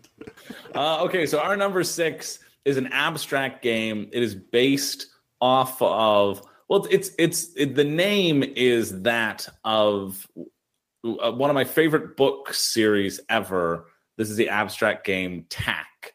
So it's from the book Name of the Wind, uh, or Wise Man's Fear, which is the second one in the series, and The Doors of Stone, which will come out eventually. Who knows when? Probably in 50 years. Um, but it it is a really great abstract game and, and i'm so, so surprised because they just they talk about it in the book and it's it's it's a different game here than it is in the book to be honest in the Oh, book okay. they're talking about like oh controlling this thing or whatever i feel like the rules in the book were, were not the rules that ended up in the tabletop game. And i think that's a good thing because you know games take design time and you realize what's fun. Uh, but it's very very simple. You're just trying to get from one side to the other. You want to connect a line, uh, a contiguous line of your own pieces from one side to the other. But you can jump on other people's pieces and basically take take their spot if you're next to them. And then you can put in like a waystone which cannot be jumped on, but you can jump on other people. And then, you can add in another piece, and you can add a blocker. And so the way it really builds itself into teaching you the game and teaching you the full game is really great. It's a double sided board. On one side, there's uh, the ability to have like a four by four grid and a six by six grid, just depending on how you look at it. And the other side's like three by three and whatever. Um, and it's just, yeah, it's it's really it's just elegant. It's an elegant abstract strategy game that you can play so quickly. I played like seven games in a row in I don't know an hour, hour Oh. fifteen. Wow. Yeah, it was it was super quick. Um, Alex from Board Game Co taught it to me, and and we just played a, a whole bunch, and it, it's it's really it, it's it's just it's just fun. The, the, you can see in the in the video there, there's a tower of things stacking on top of each other, and if you control the top one, then you control the whole stack. But then you have to move them like Mancala style and stack them on other people, and so you can like get a whole chain and then you're controlling that and go okay in a straight line like boom boom boom boom and like create this cool pattern it's it's difficult to describe but Nice. like if you like abstract games um this would be my like my abstract game pick that you that you can only play at two players and uh, i mean a lot of abstract games you can but um are, are two player only but yeah I, I just thought it was really slick and it being an actually good game based off of like an ip is exciting to me Yeah. well. That's that's so cool. Like um I remember hearing about this and I you know I heard about the book and then they they Mhm. they, they made a big thing about hey we actually have a game that was in the book and it's a real thing and I, that's so intriguing to me. Do you remember uh and now have you read the book Chris? I forget if you said you Yeah, yeah, it's it's it's probably my favorite book of all time. Oh, wow. Okay, I need to Yeah. read it then. Um I love it. Fantasy. Uh, it- it's Yeah. like once once you're in like 70 pages, it's like 600 pages or something. Oh my once gosh. I was in 70 pages, I like couldn't put it down. It was like popcorn. I was Nice. it took a little bit to ramp into it to to get to the story, yeah. but because the whole premise is like there's this ancient hero Kvothe, and he now basically is is a disgruntled innkeeper, and so he's telling his story of like the real the real things that happened correspond to like the legends. Got like it. the legend is this and like but this is actually what happened. Um and so when he when he really gets into telling his story, I'm like yeah, I couldn't put it down. Nice. It's it is like popcorn to me. That's how I describe it. It's just like, oh, one more page, one more yeah, page. yeah. Oh, that's great. And then, Um, as far as the game is concerned, is it does it play like an integral part in the plot? I mean, or is it just like a side thing? not no. at all. Okay, that's It's cool that they, thing. they made a game out of it though. That's so neat. Yeah, it comes up in. I don't even think it's in the first book. I think it's in the second book. I think it's Okay. in Wise Man's Fear when he's off at some place Yeah. and the, the his, his friend is like, "I'm going to teach you strategy," and he's like, "I will learn strategy." like that's the that's the that's the conceit Very or why it exists, right? Cool. Yeah. All right, so Tak it is. Um, so that we have another abstract game. Um, we're gonna go. I'm gonna go to one of my favorite genres for our number six or for our number five, folks. I love worker placement games, Chris, and Richard knows this as well. And for two player, there's not really many two player worker placement games that I can think of top of my head. Yeah. especially two player only. I mean, I've played like Stone Age two players and stuff like that. But Yeah. this one, our number five, is Targi or Targi. Targi? I always call it say Targi, um, but oh, I love this game. And the first time I played it, I was blown away that we could have a two player only worker placement game. Um, what really separates this one from other games is it's got this grid of cards, and on the outside, uh, sort of like ring or square, uh, if you may, the square, you're going to move a little robber there, and they're going to block that space. And then you and your opponent are going to take turns placing your workers on that outer grid. And then it's the intersection of where those uh, pieces are. They're going to place, um, you know, you're going to take the actions. So you can either grab resources or you can basically it's set collection you're trying to get resources to get these other cards and you're going to build a tableau and depending on what you have in your tableau there may trigger some special abilities. Um, also you're going to score points on how you arrange your tableau. Oh it's so brilliantly done and it plays in about 45 minutes and i'm always surprised chris when i play this game of how deep this is for what you would think i mean it's a small box game but it's definitely a deep um, rich experience for a worker placement game and i love that about Targi so much. Um, it, they have a, uh BG implementation, which is fine. I think it's a little some of the user interface a little um, wonky to me, but the actual game itself, there's also an expansion too that um, will fit in a small box. You know, just a little. Actually, the same box size uh, that Kosmos uses for another game we just talked about, Lost Cities. Um, that really small box um, size and oh man, I love worker placement. I love the fact that I can knock out a worker placement game in a small space like this, and it's very it's variable, right? Because you're always going to change up the stuff in the middle that comes out randomly, but using the spaces along the sides there, you're going to be able to, you know, hopefully be as efficient as you can, efficient as you can, and uh, get those uh, victory points because um, you're going to go around until I, either you go all to the way to the end or you fill up a tableau of cards like i think it's a four by three grid and then when that that'll trigger the end and then you score all your points but oh i i can't get enough of this game i've been playing it for years um, i remember it was probably about a year into when i was in the hobby that i was introduced to targi and ever since then i you know it took me a while to get a copy it was out of print for a while uh, but I finally got a copy and I have not let it go, as Rick Astley would say. I'm not going to let it go. And I don't know if that's the right quote, but anyways, um, I Are love you this never game. gonna give it up? Yeah, never going to give it. Thank you. Yes, uh, I'm never going to give up Targi, and the expansion uh, adds a few things as well that I think are worthwhile, and that's why it's our number five, Targi. Great Yes. pick. I, this is one that I still need to play. Like I, I know it's so good. I, I just I haven't. I think it's the the print runs similar to your your Yeah. experience with Morels. It's one where like Yeah. I also know it's so cheap too, right? It's like twenty bucks. It or is. Something. It is one. Uh, you know, I'm glad you brought that Yeah. up because it is one of the best bang for your buck values out there Yeah. ever. Seriously, like it was. Yeah. It's tw- 1995 U.S. retail, and I know Yeah. it's gone on sale for like l- as low as 15. And to me, yeah, that's, such a steal. Yeah, Yeah. It, it really is for how mu- how deep this game is, and yeah, it, it's wonderful. And yeah, please check it out sometime, Chris. I know you're gonna love it. Worker placement. and- Yeah, for sure. Fantastic. Okay, uh, we're getting to our top four, friends. Let's see what Rich has got for us in number four. Oh yeah, Chris Tak. I have to admit, I've never played this one. I don't tend to go for the abstract stuff, but over the years, I have heard nothing but just how amazing this game is. So I'm definitely looking forward uh, to hearing your description of it uh, because I don't even know how the game plays. I know it's about laying things flat or standing them up. Uh, I'm really, really curious. And Chris, I will continue to shower compliments upon you by pointing out you do an amazing job of summarizing games and capturing what makes them interesting. So I'm looking forward to hearing that. But oh man, speaking of great games games.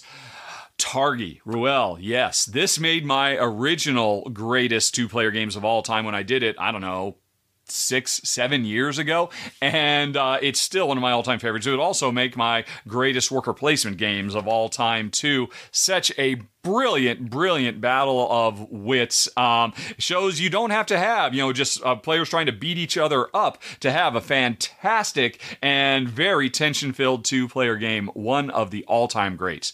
But, folks, I want to talk about one that you may never have heard of. It's definitely flown under the radar, and I'm not quite sure why. Number four on the list, Rival Networks, isn't championed from the rooftops more because this is an excellent head to head two player dueling game where players players are rival heads of television networks. This is actually a. Uh, uh, kind of a streamlined, simplified version of one of the greatest all time card drafting games, The Networks.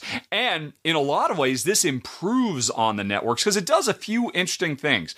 Uh, one is, well, every round, one of the things we have to do is we have to grab a new show and put it in one of our three time slots, you know, um, you know, early, late, or late night uh, shows. And the tricky thing is, sometimes you don't want to do that because I have three amazing shows in my lineup right now. But every round, whether you want to or not, you must replace one of your existing shows, must cancel one of your existing shows to make room for these new shows. And timing and planning around that can often be very, very tricky. Oh, and by the way, as you can see over here, it's a fun looking game too. This is uh, Tom Heath. Slickerdrips did a fantastic run through for it. I'm going to put a link for that down in the show notes too, folks, along with videos for everything we're seeing and talking about today. But anyway, one of the things I love is that you're forced to take cards even when you don't want to and you have to deal with that. But then the other half is not only do you take a new show every round, but this is an entwined drafting game too, because there are combinations of stars and ad cards put together in pairs.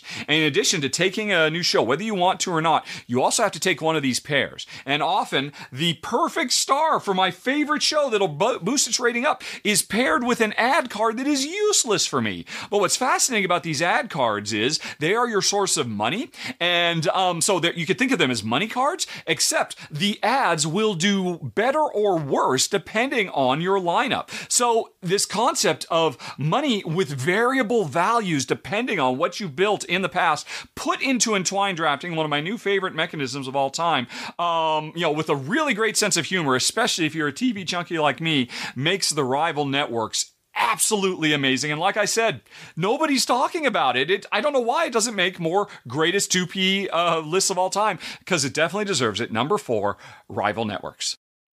Yeah, I don't know why this doesn't get more hype. I remember when it came out, and it seems like there was a huge fan base for the networks. And to get the two player version, I'm not sure. I've not played uh, the two player version. I have played the original networks, and I agree with Richard. It's like one. It's super funny. It's just all the little puns and stuff on names. It's it's clever, but yeah. I'm interested in trying the two player game. Um, I don't know if you have any thoughts on that, Chris. Um, no, yeah, I didn't even know there was a two player game. I just know of the networks as well. Yeah, I, uh, I think it's it's it has flown really under the radar. That, yeah. uh, but you know what? It looks cool. pew pew pew. let's move on. We're getting to the good stuff now. I mean, this is all good, folks. But now we're getting to the top three. Uh, Chris mm-hmm. is going to lead us off with our number three game of the top. Well, before we do, games. I I hope I feel like uh, Richard has been giving me so many compliments this this episode. I don't know what to do with what's going on. Yeah, because because normally we're at odds, and and it feels like somebody has kidnapped Richard and replaced him with a with a bear in disguise yeah. or something like that. Uh, uh, some someone in a skin suit, a human suit. So we'll we'll we'll have to look into that. Um, Definitely. I, I hope the Tak. I also feel like he's like, "Oh, you do such such a great job explaining games." I feel like the explanation attack was like one of the worst I've ever done. um, so sorry, but here we are. Um, anyway, for our number three, I'm going to be basic. I'm going to be a basic boy over here, and and I'm going to be basic for a reason because it's a solid game. This is a game that I I, I haven't played in a while, but I, I, just like. I think it's I think it's good. And when I think about depth of strategy and I, it's Jaipur. It's Jaipur. I'll just say the name nice. so we can get it up on the screen. Yeah. Um, because nice. I wasn't going to give any other great hints. Uh, I was just going to talk about it. Um, and and Jaipur is is one of those games that I like. I hesitated about putting on this list because I feel like it's on so many best two player only games. You know, whenever you whenever you search, uh, I felt like, especially like when I was getting into the hobby too, like 10 or so years ago, I would search best two player only games and Jaipur would come up, right? Like for my for my sibling, my sister's wedding uh, present, I wanted to get her and her husband, who's a big board gamer, like a bunch of just two player games. And that was like Jaipur, Jaipur, like everywhere I looked, it was saying Jaipur. Um, but I, I just think it's it's fun. I've played this a lot. I played a lot of games of this, both physical and on BGA. I've played um, it a ton, of, and and and I really I, I think that this gives you as much as you want from the game. It can be really light, it can be really airy, or it can be really cutthroat and strategic as well. And, and, and I like that it can have both of those things depending upon what mood you're in. Mm-hmm. Um, I think the flow of the camels is really interesting. Basically, yes. you have a hand limit of seven cards, and you are trying to collect sets of cards. If you haven't heard of Jaipur, this is the, this is the basic explanation. You're, you're collecting sets of cards, and then you're going to sell those sets of cards. Very similar to Morels, actually, in terms of you need at least two to sell, but you want to sell more because the more you sell, the more chips you get. And if you sell three to five, you also get bonus points. So you're trying to hold out to sell these large sets but you also want to sell them quickly because the first chips are worth more than the last chips. And so generally if you sell quicker, you get more points. But if you wait and build up, you also get more points because you get that that bonus in there. In addition, there are these camels, so you can take all of one. Um, you can swap cards from your hand in with this market in the middle, or you can swap with your camel reserve as well. And so that allows you to be there's a lovely flow of I've got a bunch of camels so I can dominate the board. But when I do, then my opponent can pick up all the camels and then have the trading power that's there. It, it, it, still holds up, I think, in my opinion. And Absolutely. it's not something that I like actively reach for. But if I think about a game that is only for two players that I'm going to gravitate towards it, in terms of my collection, this would be my number one. This is the one that I'll pull off the shelf if I'm like, it's a two player only game. I know my girlfriend will also like it, so that impacts my my appeal of it. Yeah. But um, yeah, it's just a great flow back and forth, and it's basic because everybody talks about it. But you know what? They talk about it for a reason, and exactly. that reason is because it's pretty good. It's it's. I think you're underselling it. I think it's fantastic, Chris, and I think it deserves all the hype. And yes, it is yeah. basic, but as you said, for a reason. It's been around yeah, forever, yeah. and it's still good. I, I recently just played another game of it on BGA. Um, but yeah. I'm glad you mentioned the flow of the camels. I think that's such mm-hmm. a cool mechanism where, you know, yes, you have that power of trading all those camels and getting the stuff you want, but at the same time, you're going to give it up to your opponent who can do the same. It's got that nice push and pull, and it's got that little race element too, because you want to race to get those first chips for each one, especially those gold and the the uh, the silver or whatever. Those are worth more. Mm-hmm. Um, I I love everything about this game, and for a two player only game, it's definitely deserves to be up there. And I, if it's not yeah. number one, it's definitely top five. Uh, you know, for a reason. And yeah, excellent yeah. choice, man. Excellent yeah. choice. Um, let's go on to I had our, to do it. Had you, to do it. You had to do it. Let's yeah. go on to number two because I'm going to be basic as well. I'm following your lead, Chris. This is another game I, I, feel like I always see it on um, lists, and I've talked about it on the channel a few times, and you know it still holds up. I think it's a, a modern day classic for two player games. It's patchwork. Um, you're building quilts. You and your opponent are building quilts, and um, you know through the use of polyominoes, which I love. And I love polyominoes, and the thing that sets this game apart is that uh, the economy in this game. It's you're you know getting buttons to get those pieces, and if you can't afford uh, those pieces, you're going to move on the track to get more buttons. And the the pieces that you place on your quilt, if they have buttons, that's where you're going to generate income or more buttons to get. And everything about this game is just perfect in, my opinion. It's tile lane. It's got that economy. It plays in about 20 to 30 minutes. It's a perfect two player game. Michelle and I love this game. We we take we I don't think we regularly play it anymore, but at any time we, you know, are just trying to figure something out. Oh, we don't know what to play. We know that patchwork is there, you know, like an old comfortable shoe or whatever. It's Yeah. always going to fit and, you know, we can play it at any time. I played the digital version as well. That digital version, there's the AI is brutal. Like the the toughest yeah? one, yeah. I was like, I play like the first three levels, I'm fine. I'm like, I can hold my own, but then the the Uwe Rosenberg level or whatever, forget it. It's just like championship, like yeah, totally peak efficiency. I'm like, I can't even compete with that. But it's still fun. And one thing that people don't know, a lot of people don't know, you can play it solo by buy, buying an Automa deck. They have one available uh, through, I think it's Lookout Spiel was the company that was doing it. Um, it goes in and out of print. Luckily, I got mine while it was still in print. It's only five bu- US dollars, but it's worth it. It's just really simple Automa deck, and you can play solo, and it's a really good challenge. Um, I don't always beat it, and I thought I was a pretty good patchwork player, so apparently I'm not. But oh, I love this game That's cool. so much. Yeah, it's fantastic. That's why it's our number two, folks. Patchwork. Yeah, I didn't know that there was an Automa deck. That's really neat. Yeah, Yeah. It, it's it's so cool. Um, but yeah, I mean, just watch, just talking about it again, it reminds me. I want to play it again. It's been a while since Michelle and I played, so we're gonna definitely have to Yeah. pick that up soon. Okay. That's how I feel about the ones on my list. I'm like, Yeah. I'm happy I'm talking about these. I haven't Right. played these in a while, but like, Yeah. I I think it speaks to the at least your own personal enjoyment of the game. That like when you talk about it, you go, "Oh yeah," and you remember the memories, Yep. and you remember like that is a fun time. Right. Yeah. Like, totally. yeah, is- Okay. Let's move on to our final game brought to you by Richard. This is our number one, folks. Oh, this is a good way to end. Uh, Chris Jaipur made my list uh, back when I did this, whatever it was, seven or eight years ago, too. And I would seriously consider it now uh, if I haven't already listed it previously. Totally deserving of its co throne status with Lost Cities as the greatest couples game of all time. Absolutely fantastic. And Ruel, yeah, of course.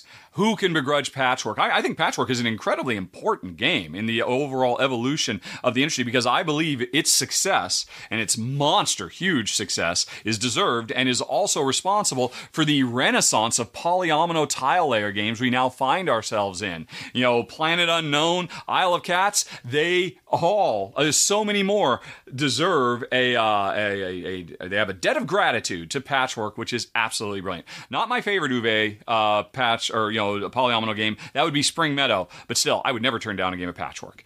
Okay, and uh, before we get to the number one, the best of the best, and oh my gosh, this is good. Folks, in case you didn't know, we're just getting started. There is an extended version of this show. There's a link for it down in the show notes where uh, I'm sure Ruel's going to be doing a Gen Con report and uh, you know a live interaction with the studio audience and all of that. Plus, in the post show, I'm going to tell you about six additional games that did not make this list. I'm telling you my four top, and I'm going to tell you about six more if I were doing a full top 10. And I'm sure Chris and Ruel are going to have some honorable mentions. So, again, you can follow that link down in the show notes. There's an uh, you can hit the eye up in the top right corner screen, and you can just pick up right where we are right now and then watch the number one and then keep watching right into the post show, and you'll get to hear about a much more amazing two player games. But without any further ado, let's move on to number one on the list beer and bread.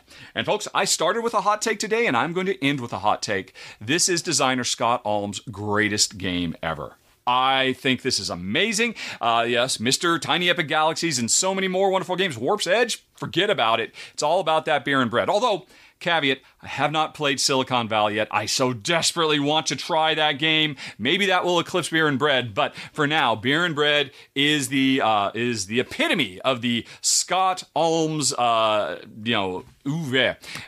I said that wrong, and I should stop trying to use French words. I will just tell you what this game's about now. Uh, there are two villages on either side of a river. We are both competing to be the best at baking bread and brewing beer. And, well, I know you love the Knizia style twists like this one, where, um, hey, I'm going to be rated on both of those metrics, and whichever one is worse determines my final score. So you really have to diversify in this game. But it is a card drafting game. Hey, I got a hand, take one, give the rest to my opponent, my only opponent in this game, and then hope some of them might come back. Uh, you know, I might be able to get my hand on them, and it's done very, very well here. Uh, you know, it's all about harvesting the different types of resources in the uh, the uh, fat times, and then uh, using them in the lean times to convert them into points. Because the game is broken down into a series of growing years then winter, or growing seasons and then winter seasons, where the gameplay changes radically. The way you use cards, the way you get cards into your hand, switching between summer and winter. Oh, it's really, really smart. But all that is secondary. The thing that makes this game so brilliant I love more than anything else is hey, we're spending a lot of time harvesting resources and we have limited storage to hold them in. You can always expand your storage if you want, but you have to be careful because if you cannot store all the stuff you gr- you harvest in any other game in board game history, all the excess, the overage would just go back to the supply, would just be wasted. Not in this game. All of the um, the uh, stuff that I overproduce goes to you, my opponent. And that adds this extra wonderful level of tension. Is like, oh, now I have to be even more careful about being super hyper efficient and use up this stuff before I harvest new stuff because I don't want to just give you stuff. Although I have to admit, it's just because this is a competitive game, I don't want to do that. But at the same time, I love the story this game tells. This is, even though these two villages are competing, um, you know, a rising tide floats all boats, and things don't have to be zero sum. And these villages definitely agree and believe in waste not, want not, as do I. So the recycling message in this game is wonderful as well. Another thing that elevates it. Beer and bread is fantastic. Scott Almes, I doff my cap to you. Um, your best work yet, but I'm sure you're not done. Looking forward to what you've got in the future, including Silicon Valley. Oh, I want to try that one. But anyway, folks, that was it. The number one beer and bread. Wow, I'm I'm really surprised that this one made the list um, because it's so recent and but you know what I'm all for it because I love this game so much. Um, I got to play it uh, recently with uh, my buddy Daryl. So smart and it, it's just brilliant. Um, for you know Richard expounded on it and I agree 100. percent I don't know, if, man. I need to play it a few more times before I can call it Scott Almes's greatest design because I'm a huge fan of Tiny Epic Galaxies, right? Uh, but I feel like th- this has been on your list in a in a few past episodes, right? It has, yeah. Like I think yeah. small box games or whatever. And I know I've talked yeah, about Beer yeah, and Bread. I've really enjoyed it. And uh, I've been you know, keeping my eyes out because of because of how much you've talked about it. And now that I know Richard likes it too. Yeah. It, well, we yeah we're game over. To, yeah, to- totally. You know, it's interesting. So he he mentioned the uh, Knizia style of scoring. Like you know, you have 2 mm-hmm. scores, but the worst is going to be your final score. It also it actually reminds me a bit of a Rosenberg game as well, with all the resource management and stuff. So it has some classic design to it, but done in a modern way. I guess is the best way to say. It. But yeah, Scott Almes, uh, hats off because it, it's a it's a terrific game.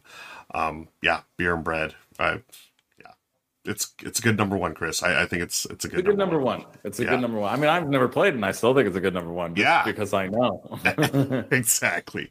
Okay, so folks, that's gonna be it for our top twelve uh, two player games. Thank you so much for joining us, uh, Chris. Any final thoughts before we get on out of here?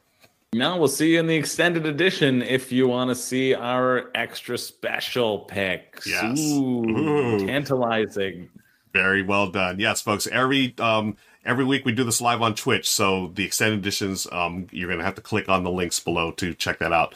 But on behalf of Chris and Richard Villavideo, I'm Ruel. Thank you so much for watching the R&R and R show, sponsored by Arcane Wonders, and we'll see you later. Bye, everybody. Bye. And uh, Richard will be adding an outro to that, um, hopefully. But Great. here we are. Here we are in the extended here edition. We are. We're back. Yeah. Hey, chat. Nice yes. to see you. Hi, everybody. Missed you all. Missed yeah. talking to you all. Yeah. So we're going to do the post show, folks. Uh, if you have comments, questions, let us know in the chat. We've got about 20 minutes or so. Uh, we yeah. will go over um, our games that didn't make our list. Uh, you want to mm-hmm. start that off, Chris? Uh, yeah, I, I did want to give a shout out in terms of we we didn't talk about it in the comments as we were talking, um, but oh. people were talking about Great Western Trail in New Zealand, and I'm really I want oh. to try this. I'm Same. like desperate to try the, the next few like Great Western Trails. Not not two player only, but good at two players. Yeah, Western good at two players. So um, what was the one before yeah. New Zealand? I just got the is Argentina. it Argentina? Yeah, I yeah. have not played that one. I haven't even. Yeah, I need to play that we, one. We, you still haven't played it, eh? No. We wanted to play it at Dice Tower West. That's right. We Never got a chance. Yeah. I know we were like, we're playing Argentina. yeah, I haven't played it either. Yeah. So yeah, and then New Zealand just came out here at Gen Con, I believe. Ah, So, yeah. You know, we want the hotness now. Yes. I don't care about Argentina's Argentina. old. Yeah. Let's go New Zealand. You know, the luster's wa- washed off. I bet New Zealand's more different. I Right. bet New Zealand's the best. I don't care about Argentina. oh my gosh. Yeah. Cannot wait to try that one. Um anything else in chat we should go over before we get to our list here, Chris? Uh, Uh, no, I don't think so. People were just talking about uh, games in in games. So Gwent, like which was in The Witcher, uh, Oh. like a card game, right? okay. Which is kind of like the similar to Tak, and I thought that was that was cool too. I Okay. was, I, was- I was, I'm always peeping peeping on your chat. Yeah. It's just what I like to do. I like to I like to sneak up and peep at you. I don't even know. Um, Exactly. Yeah, I don't. I don't have too many too many honorable mentions. I mean, I knew you were. I knew you were going to put Lost Cities in, so I was Yeah. like, okay, it's kind of my list, but like it's not. Yeah. Um, I had Star Realms mainly because I've just enjoyed Hero Realms a ton, but Mhm. Hero Realms is technically two to four players, and Star Realms is just two players, even Ah. though they're exactly the same game and just rethemed. Okay. Um, so, but like I would never play Hero. I, I don't know. Hero Realms to me feels like a two player game anyway. Yep. So I put Star Realms on there as like my cheat to talk about Hero Realms when because Hero Realms was on my first list when I thought it was just two player games and not two player only games. Um, I, I kind of want to say my first list, but I also feel like that could be a different uh, a different topic of discussion. So maybe I should leave it. oh yeah. Save know. it for yeah, save it for future I'll, lists. sa- Cool. I'll save it. I'll save it for a future list. But yeah, Okay. so like two player only. Yep. Another two player only game that like I need to try, and I think I like I have a Steam version of it. I just need to play it. Twilight Struggle. I feel like I Oh, should play yeah. that, and if and when I do, it would be on the list. yeah, sure. I we yeah. a lot of these smaller games on our list, and I just feel like this chunky yeah. Struggle. Yep. And I that's I, want in my I life. know just you know Uh, just knowing the type of games that you like, I think you will love Twilight Struggle. Yeah. I Yeah. I really en- I've really enjoyed my games of it. It is it's commitment. I mean, it takes a while, and it's Yeah. one of those games. You know, someone who's played before has a distinct advantage over someone that doesn't, just because the Yeah. the way the card play is and stuff. But for sure. oh, yeah. it's it's it's it's good. Yeah, You know actually, game- one of my you know- oh yeah, yeah. The, I- the other one. So, Yeah. Sorry to cut you off. The, the other No one that I haven't played, but I I want to. That's two player only. Is Watergate as well. I've heard great things about Watergate, but I haven't played it, so I couldn't put it on the list. Yeah, you know what's funny? What I was just I was literally going to mention Watergate right now because uh, it, it made my short list. It it's it, Oh, it's one of those yeah, it was one of those ones that floats in and out of my top five. And Yeah. Watergate, Chris, to me, it's the very streamlined, condensed version of Twilight Struggle. Um, and that's why I love it. It's it's instead of like area control though, it's got like a, a tug of war. Um, but Yeah. it does have that very really interesting um, you have uh, multi-use cards event cards and it's based on history just like twilight struggle so it's got it really Mm-hmm. is like a mini twilight struggle in about 30 minutes or 40 minutes it's wonderful Yeah. uh, that was on my list also splendor duel um, michelle and i love splendor the original splendor and we always i always felt like it was a better two-player game but then duel came on and it added a few more, more layers of strategy to it and uh, yeah love that one that that made my short list as well um, the other two, let me see. So, oh, okay, the other one I want to talk about, and this one, it's another one that's uh, it depends. I think because I haven't played in so long, it's dropped down. But I know the second I play it again, it's going to go shoot right back up. It's a game called Akrotiri. Um, that is a brilliant, Oh two- yeah, yeah, can picture it brilliant now, two-player yeah. game that has gone in and out of print. I think it is back in print now from Z-Man Games, uh, but is a brilliant design. It's it's a tile layer, but with um, you know you're uh, doing some economy stuff as well. So uh, market the market shares or prices can go up and down depending on how you work the market. You're gonna get those resources to uncover a new islands and stuff. It's it's a pick up and deliver game as well. So I know Richard's not really into that, but I think it's it's such a really well done design. Plays in about 45 minutes. Um, it's similar to what we're talking about with Targi, where you get this small box, but boy, when you open it up and play it, it's really rich and really deep and just a fantastic experience. So highly recommend that if you've never played it. That's Nice. Akrotiri. Um, let, let's see what Richard's got. We've got a video Yeah. here where he's going to share the games that didn't make his list. So here we go, folks. Richard, what are your honorable mentions? All right, I'm sure we've run along, so I'm just going to try and go through these extra six ASAP as fast as possible uh, in no particular order, certainly not countdown order, but anyway, let's get right to it. Let's talk about Arnak, the Lost Ruins of Arnak, the Missing Expedition. This is odd because I'm actually listing an expansion. And the thing is, this expansion uh, does a lot of stuff, but one of the things is it can turn Lost Ruins of Arnak into a two player only cooperative game. I mentioned earlier in the main list, I want to see more cooperative two player uh, experiences, and Missing Expedition for Lost Ruins of Arnak provides it, and it does a great job. And you know what? Not only that one, but Concordia Solitaria, another expansion for another amazing all time great game, does the same thing. It's ideally, I mean, both of these create uh, bigger, more elaborate solo games, but then they did the work to make those solo games playable as cooperative two player games. And you have not played Concordia until you've played Concordia as a uh, two player cooperative game where you're working with uh, well, in my case, when I'm working with Jen, and I love it, and it makes Concordia better than ever. I didn't put those on the list because, hey, it's expansions. I really wanted to put actual full games on the list, but they are both amazing. Another one, Squire for Hire, a wonderful little card game, uh, all about layering uh, grid cards on top of each other. Played a lot of games like this over the years, and this is one of the best, uh, where we're just trying to arrange all of the loot from our fantasy adventures in our backpack, moving things around, covering stuff up sharp, fun, puzzly little game. Uh, lovely two player. Uh, I just absolutely adore it. Um, and then my final three, these final three would have made the official list, except all three of them are almost impossible to get. So I left them off and I'm doing them as honorable mentions. Let's make a bus route. The dice game um, is phenomenal. You can play it solo, but really it's a wonderful two player roll and write where we are working uh, competitively on the same map, trying to lay out our bus route and unlike the original Let's Make a Bus Route or the uh, reimagining uh, Get On Board, this one is driven by dice and it's the best of all of this series of games.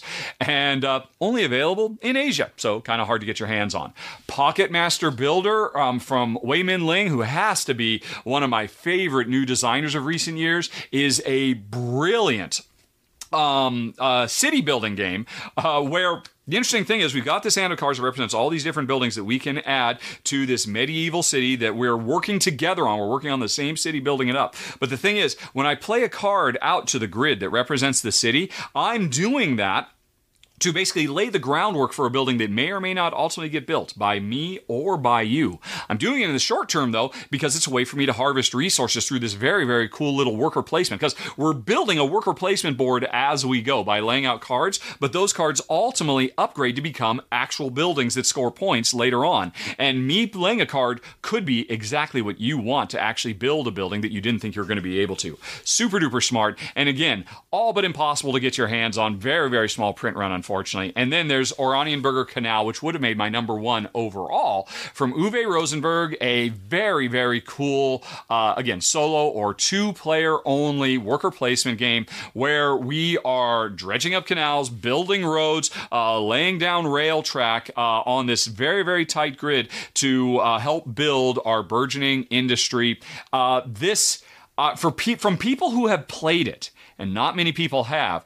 This is pretty widely regarded as one of Uwe Rosenberg's greatest designs of all time, if not his greatest design of all time. And honestly, it's kind of hard to argue with that. It's brilliant. It is the uh, you know it, it's like the zenith of everything he's learned as a developer. He's put into this game, and I did not put on the official list because it was only available from crowdfunding, and as far as I know, it's not available at all now. If you did not back it when it was crowdfunding, you can't get this game now except on the secondary market.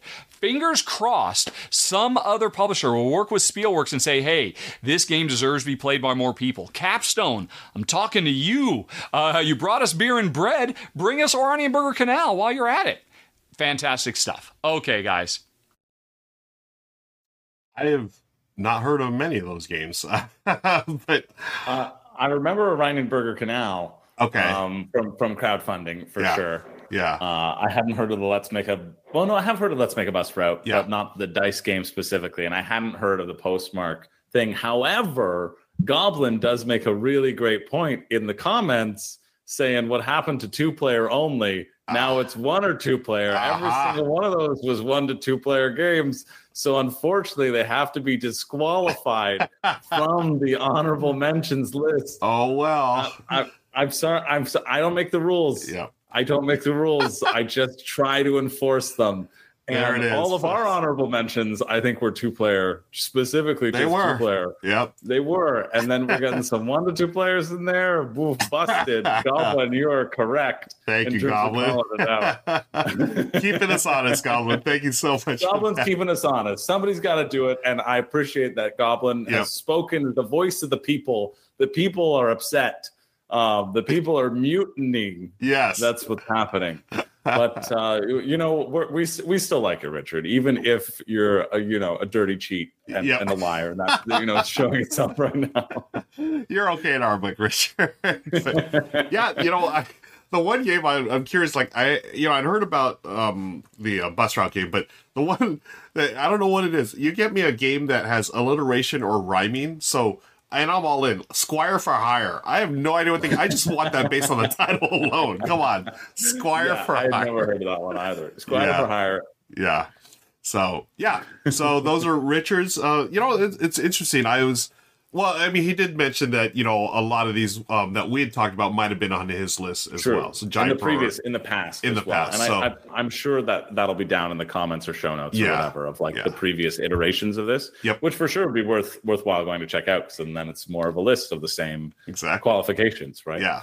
So yeah, so it was really neat to you know get see the evolution of uh, Richard's list, and you know he had mentioned Sky Team on his, and that one really I, I keep thinking about it because we just did our run through. Uh, we filmed it last night actually, and the more I thought about, it, then you know after we played, I played again.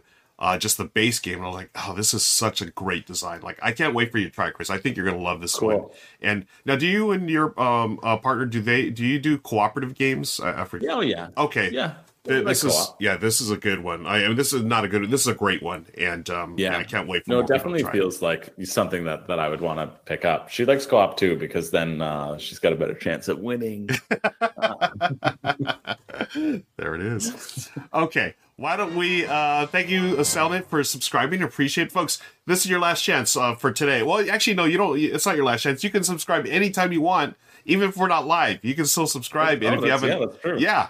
If you have an Amazon Prime account, you subscribe for free as well. You can unlock all kinds of goodies, including discounts on Rahdo merch. And if you don't know, folks, Rahdo has kindly hosted some of my merch. Uh, this isn't it. I actually I I have to get this shirt, but we have a new uh, tabletop tonight shirt that has our pugs on it, Meeple and Mookie. So Oh, yeah, check it out. It's super adorable. Um, you know, speaking of shirts, I got to shout out our friend Alex Hart. Uh, he was with us last time. This is his shirt. Uh, he created the shirt, um, different colors. So I play yellow. He, your favorite color, you can get it as well.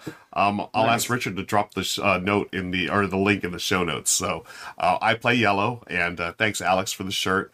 I owe you a shirt, Alex. We made a wager at Gen Con, and unfortunately, I lost. So the lesson is, folks, do not gamble. Um, it's going to cost Don't you. gamble. It cost me a shirt. so, true. Alex, your shirt's on the way. Um, let's let's wrap things up uh, here. Uh, Chris, any final thoughts before we log off until next time? Yeah, no, this was fun. It's nice getting to hang out. Um, unless there are some other anybody else in the chat wants to drop anything that we missed too. Like I know somebody mentioned Hive as well Oh. and Caper Europe Yep. as well.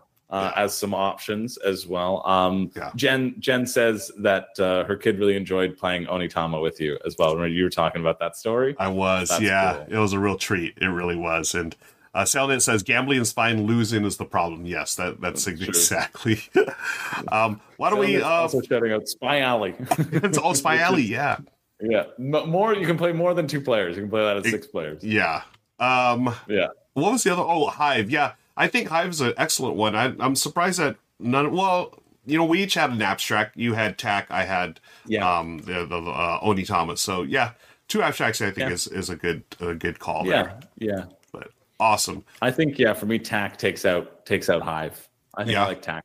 I need to play Attack. I, I really need to play that. Uh, Roshko also says Fox in the Forest Duet is a neat take on trick taking. I agree.